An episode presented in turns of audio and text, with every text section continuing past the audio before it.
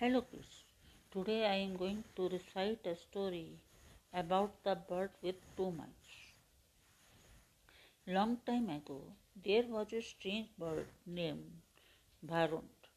It had a single body but two heads. In spite of sharing a common body, the heads were disunited. The heads were jealous of each other.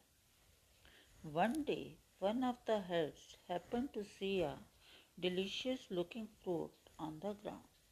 It took a bite of it and muttered, Yummy! Never tasted such delicacy.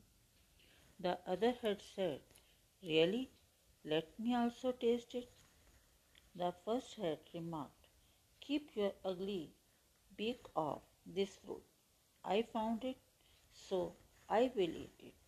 So saying, the first head ate the fruit with relish. The second head took a vow to take the revenge. Some days later, the second head saw a fruit as it readied to take a bite of the fruit. The first head warned, Hey, hey, do not eat it. It is a poisonous fruit. It kills. The second head laughed. So what? I will eat what I like. Now let me eat peacefully.